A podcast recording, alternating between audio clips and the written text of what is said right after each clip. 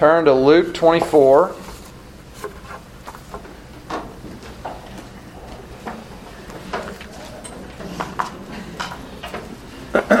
this morning I'm going to read you Luke's account of the resurrection. And then we are going to head to a few other passages to try to better understand some of the effects of the resurrection for us and beyond. So, at this point in our passage in Luke, uh, Jesus has died, and while from our vantage point, we know what a glorious blessing the death of Christ is, uh, was, and is. As we read, we should really try to imagine those closest to him at the time of his death. I mean, these were the darkest days of their lives. They had left all that they had ever known to follow Jesus. They had uh, left their livelihood, they had put all their eggs in one basket. It was his, and then he was brutally murdered. These were dark and confusing days. You know, what are they supposed to make of the hope that they thought they had in Him, the Messiah, the, the King of God's kingdom? And, and um, I think about Peter.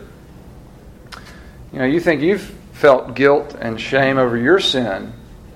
I mean, imagine what Peter was feeling. The last thing that he did before Jesus died was deny him three times and uh, just those couple days for him and what that must have been like. So follow as I read Luke 24, 1 through 12. This is the Word of God.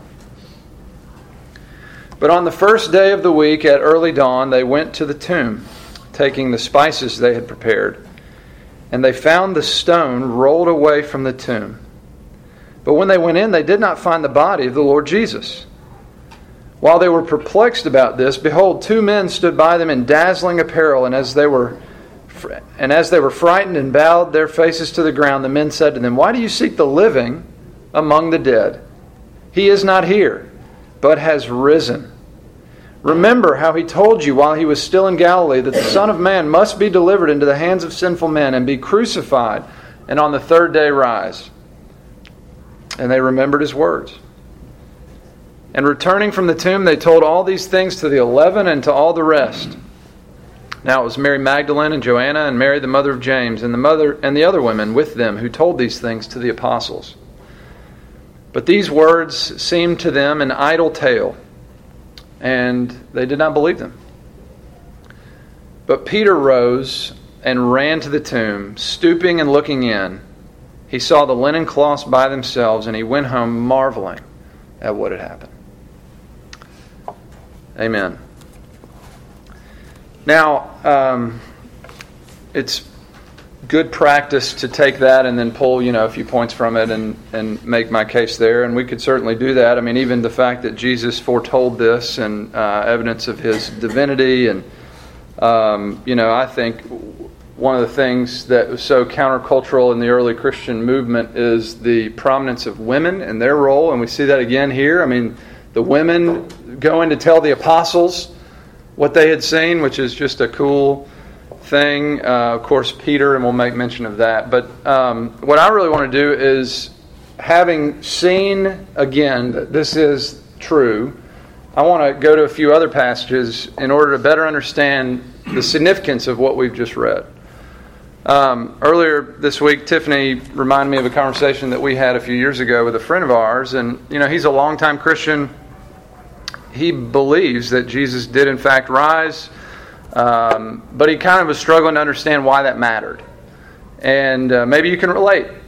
Maybe you, yeah, I know, I believe that. I don't have a problem with that. But I, you know, what's um, what's the big deal?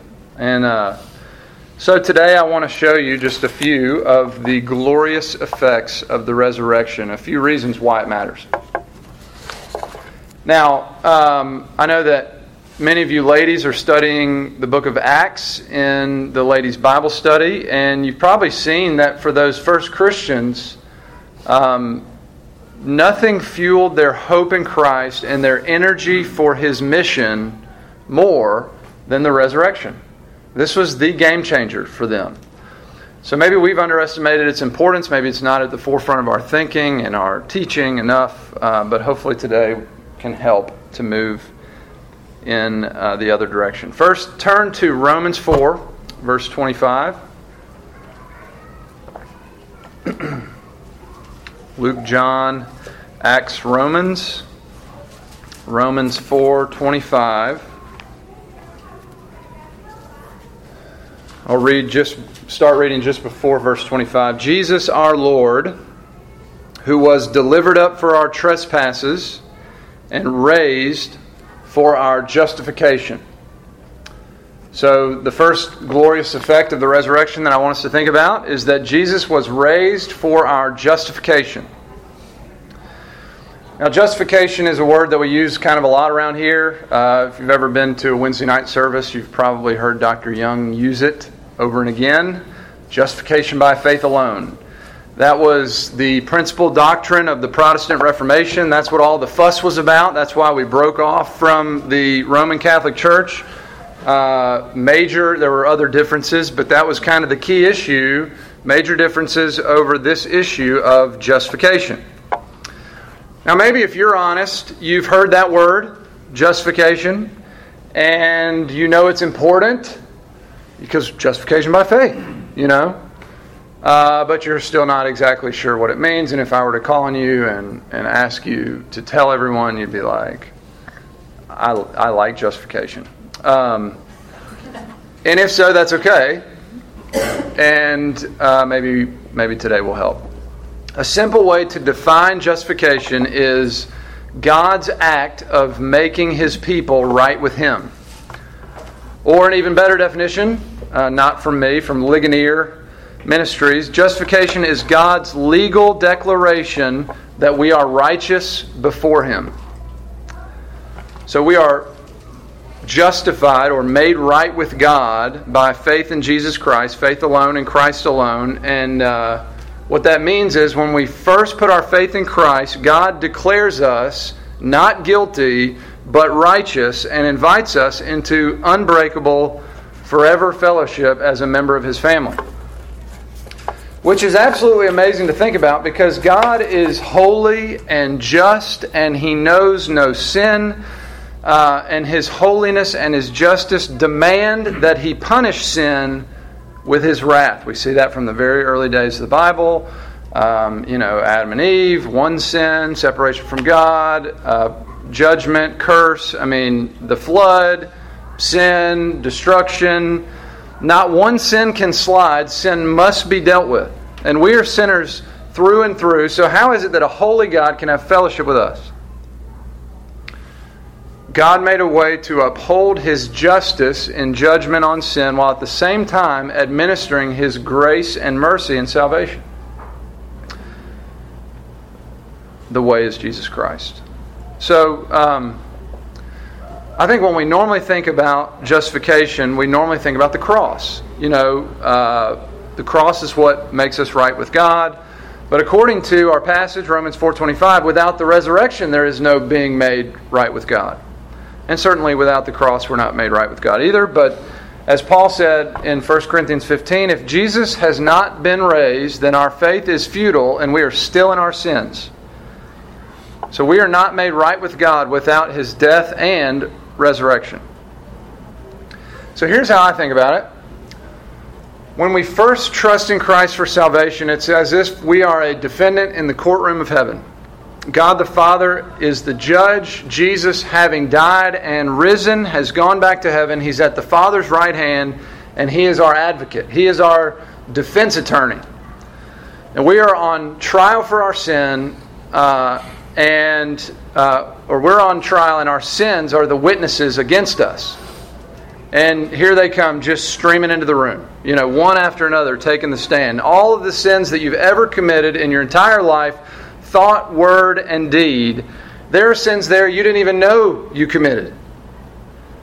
And it's your turn to speak, but you can't be heard because your sins are crying out against you.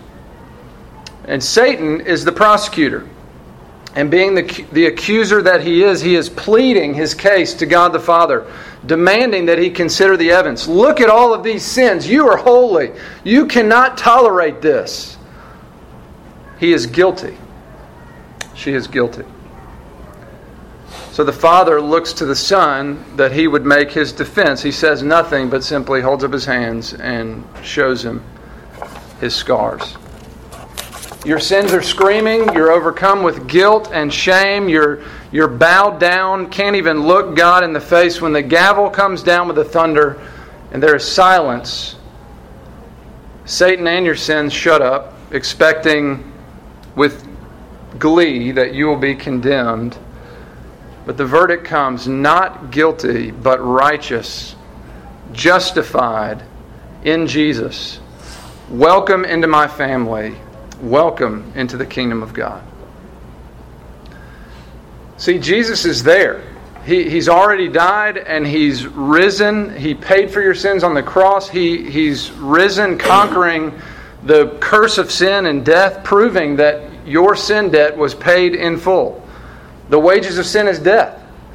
Jesus paid the full wage with his death, and then he killed death. He reversed the curse. There is no more punishment for you. Jesus was punished in your place.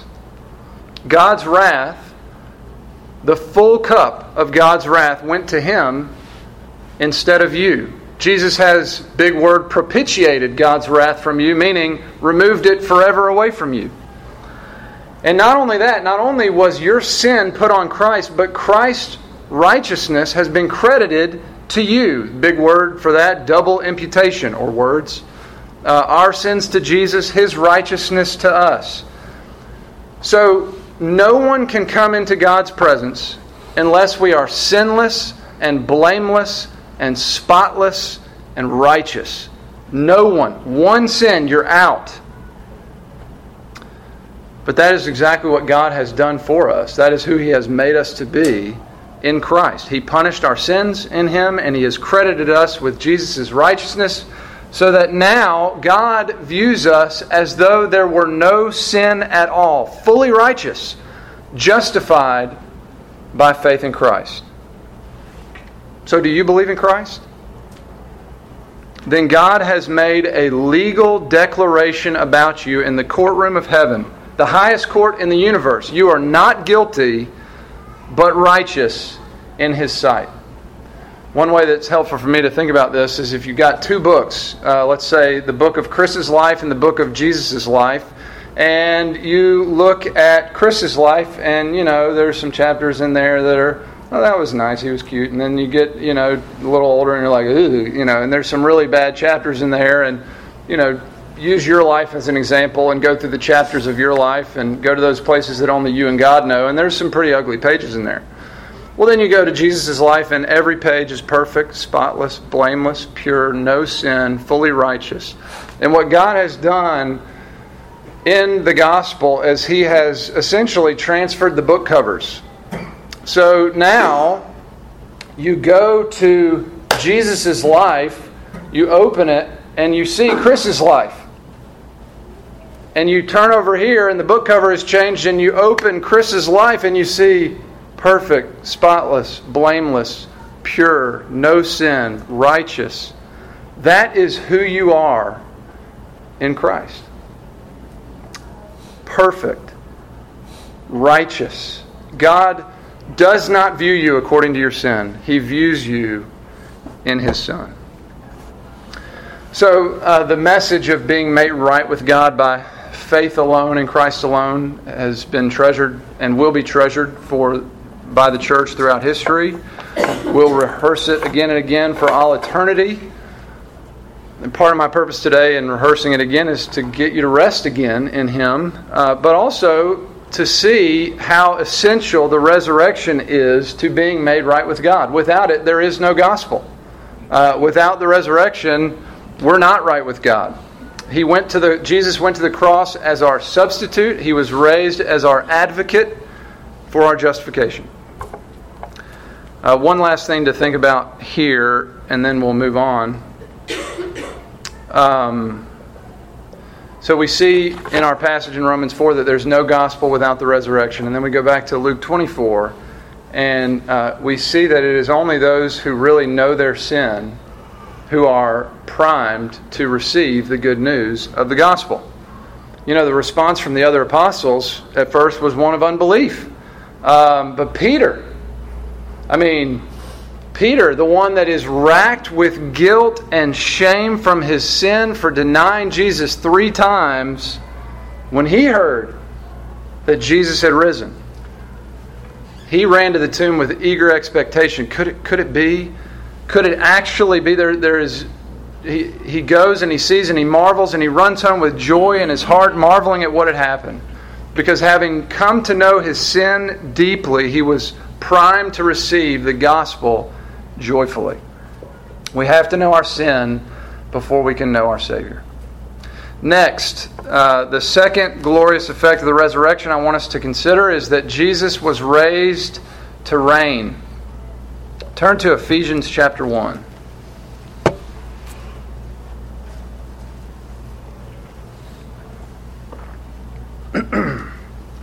we'll start uh, just before verse 20. Jesus, uh, Ephesians 1.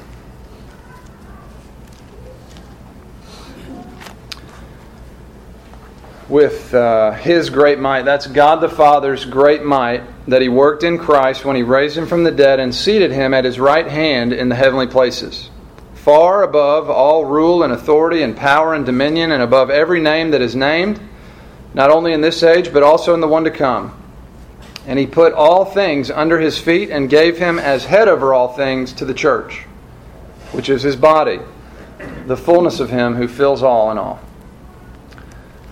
So, uh, Jesus is not only Savior, He is also Lord. He is ruler. He is King over all things, heaven and earth. God the Father raised Him from the dead and seated Him in the position of highest authority in the universe at, at His right hand, far above all other rulers and authorities. That includes human rulers and authorities, and angel and demon rulers and authorities. Jesus is the head over everything. It says that all things are under his feet. And then, don't turn there, but listen to this from Hebrews 2. It says, In putting everything in subjection to him, in putting everything under his feet, he left nothing outside of his control. At present, we do not yet see everything in subjection to him, but we see him. Everything's in subjection. We don't yet see it. We see him, and we trust that God is true, that everything is in subjection. Um, we just we believe what God says about him. He is Savior and He is Lord. He is the ruler over all things, heaven and earth. So I often think about this in terms of our evangelism. Um, the evangelist, the gospel, sharing the good news. But one of the ways that we get to the gospel is by establishing the fact that Jesus is Lord. Just appealing to someone. Jesus is Lord. He is head over all. We owe him our allegiance. Every person is responsible to know him and love him and serve him. He's the king of the universe. And, and from there, uh, we can get into kind of the problem of our sin that has made in relationship with him and the solution of his death and resurrection, the responsibility that we have to repent and believe, and so on and so forth. Um, but something I've been thinking about is our tendency in speaking about uh, these things to say something like, well, you know, I believe that uh, Jesus did this and that. I believe that Jesus went um, to the cross, and I believe that. And it's not bad that you believe that, it's very good. But um, I think that in sharing Christ with others, we ought to take that I believe part out. Because we're really not appealing to what we believe. Um, as Francis Schaeffer once said no matter what a man may believe, he cannot change the reality of what is. And what we're appealing to is what is. And so I think that's what we should say. This is the way that it is. Jesus is Lord. And every man everywhere, every woman everywhere has a responsibility to know him and love him and serve him. You know, maybe it's just me. Maybe it's a soapbox. But I'm not a big fan of the. Uh, you know, apologetic approach. You know, well, if, if you'll grant me if this can be true, then maybe this too. And there's no if about it.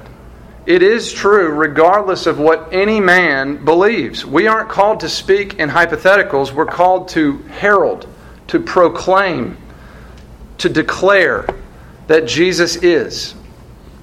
Jesus died for our sins. On the third day, he rose. He is alive. He rules and reigns over all. He's the head over everything, regardless of what anyone believes. All things are under his feet right now. He is the king of the universe, and everyone will know that to be true in God's time. So, another implication of the fact that Jesus is Lord, all things under his feet. Um, you know, politics is on our mind these days, or it's on mine. It, it's never really been on my mind before. I haven't cared much. Uh, I think it just has captured my attention this year. And, you know, if it ends up being Trump versus Hillary, which seems likely, I think uh, we would have good reason to fear certain things because I think both options are horrible. But um, we cannot forget that while the highest office in our land might be filled with a godless blasphemer, the highest office in the universe is occupied by Jesus Christ and will forever be occupied by Jesus Christ. All things, including our little thrones here in the United States, all things are under his feet. So I think this actually presents a great opportunity in people's unrest to point people to Christ and say, you know, things might be unstable under the leadership of Trump or Hillary, but they are perfectly stable under the leadership of Jesus Christ. Uh, I don't want to get too far off track. I think this should also impact the way that we vote or don't vote. Um, you know, we're called to submit to the leaders that God puts in place, and He has His good reasons uh, for putting them in place. But there's a difference between submission to uh, ungodly authorities and signing up to submit to ungodly authorities. Um, we can talk more about that another time. The third thing I want us to think about today is that Jesus was raised for the life of the world. Uh, you don't have to turn, but I'll just make mention of Colossians 1, familiar passage there. Verses 15 to 20 is a section that is uh, demonstrating the preeminence of Christ, that he is of highest rank and supreme function in the universe, like what we're seeing in, in the other. Uh, he is head over all. And so it talks about the fact that Jesus is the creator of all that has been created, he is the sustainer of all that is sustained. And uh, then there's a statement in the middle of verse 18. It says, He is the beginning, the firstborn from the dead. Well, the beginning of what? He's the beginning of the new creation. You know, in Revelation, he says, Behold, I am making all things new. Um, he's the first to come back from the dead to eternal life. And, you know, there are other people that have come back from the dead and then die again. Um, but, like, he raised some people and then they died again later. But he came back from the dead to eternal life. And uh, basically, to say Jesus was the first fruits, and there's a whole lot more where that came from. So, why does that matter? What well, I think about we look out at our culture and uh, in a time like ours when things are growing increasingly dark by the day, and we ask, what hope is there? Well, there's the hope of the resurrection. This world can never be the same because Jesus came back from the dead in it. This world will never recover from the resurrection. Again, as he says in Revelation 21 Behold, I am making all things new. The power of the resurrection cannot be stopped. The forces of darkness do not stand a chance. Their greatest ally, death, has been defeated. Which leads us to then have an optimistic view of the trajectory of history. We don't have to be optimistic about all the darkness that we see, but we know where things are going. For example, the Great Commission. Jesus rose from the dead, he appears to his disciples. He said, Go and make more disciples of all nations. He said, I'm going to be with you in this until it's done, till the end of the age. Uh, he's with us in the power and the person of the resurrection, the Holy Spirit. The mission can't be stopped. The mission will be completed. The nations will be discipled. This world, this world, will be restored. In God's time, the forces of evil will be fully and finally eradicated. Uh, another implication of the fact that Jesus died for the life of the world is our stewardship of our life uh, that God has entrusted to us. You know, we're going to live forever. Um, I remember Francis Chan did a little thing, and he had like a really long white rope that he uh, wrapped around a huge sanctuary up and down every aisle. I mean, it had to be who knows how many thousands of feet or whatever. And then there was like this little strip of red tape. And he said, That's your life here.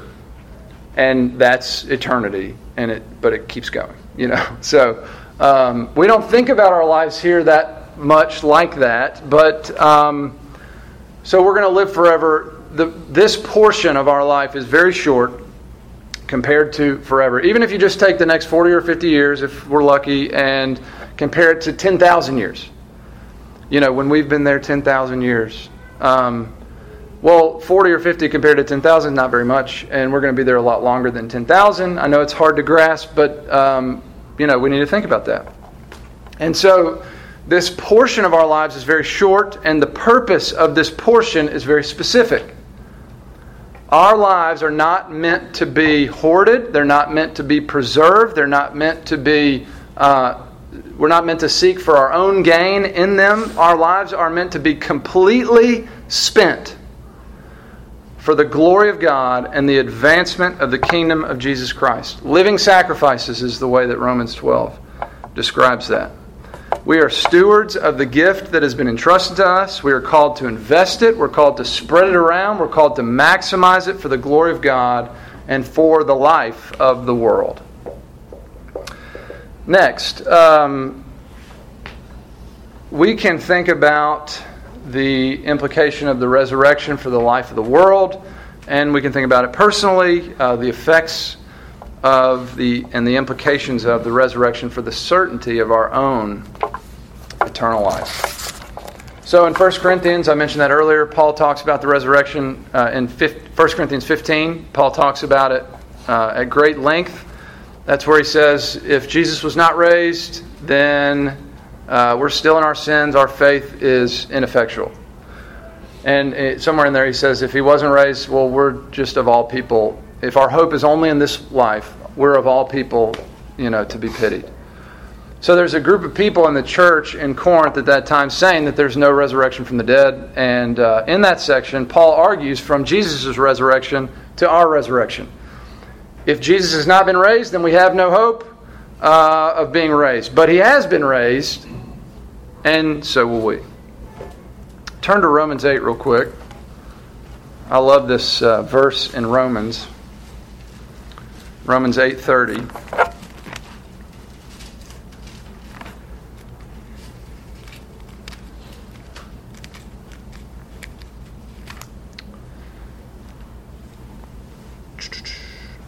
The, Romans 8:30. And those whom he predestined, that's God, he also called.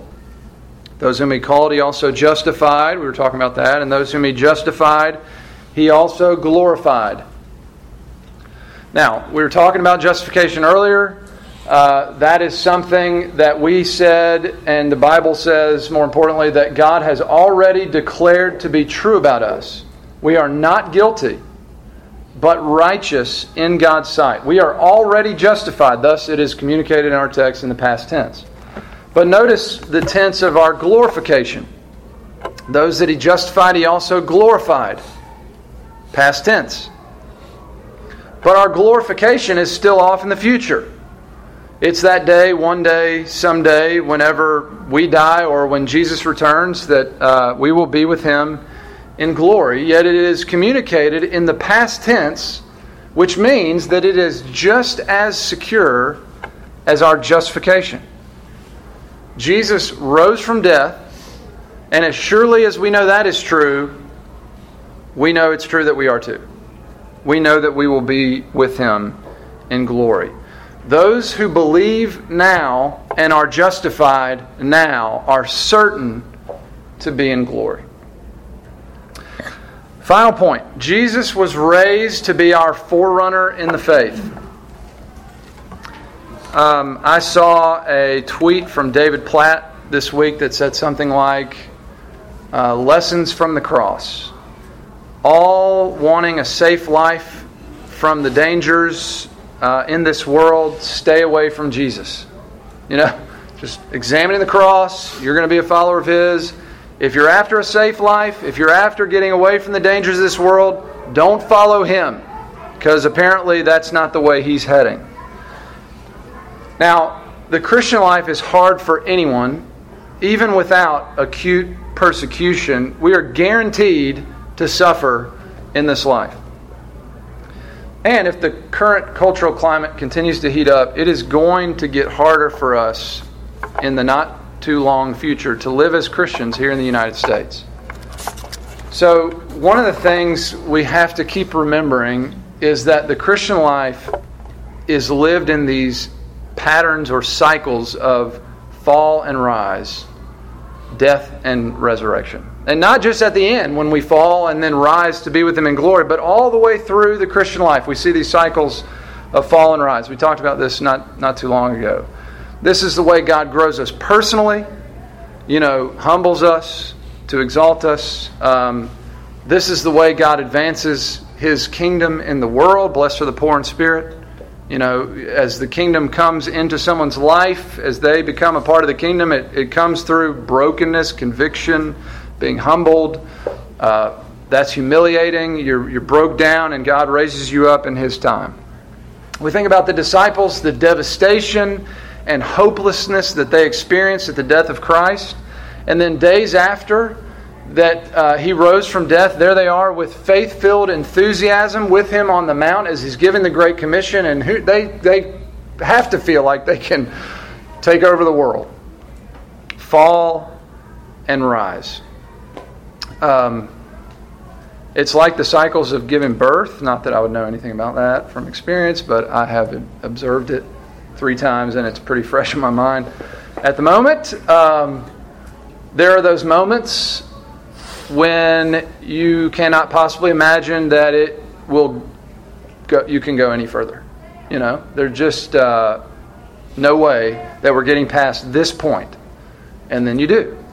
There's no way we're getting to the hospital and then we do. There's no way I'll get through transition labor. And then you do. There's no way I will push this baby out of me. And then you do. You know. I understand uh, exceptions to every rule, but you know what I mean for the sake of the illustration. Every illustration breaks down. Fall and rise. So there are those of you uh, with acute trials in your life right now. There are those with a particular grief at this point in your life because you're um, remembering the most devastating time or times uh, in your life this time of year, cling to the fact that Jesus rose from the dead. You have been made right with God. You have a sure, certain hope that all things will be put right in the end. He is your forerunner in the faith and He will see you t- through to the end. He has made the way for us, the ultimate fall and rise. So, as the culture around us grows darker, remember that the light shines in the darkness. The darkness has not, it cannot, it will not overcome it. We have a rock solid hope in Christ. It is the hope of the resurrection. Let's pray.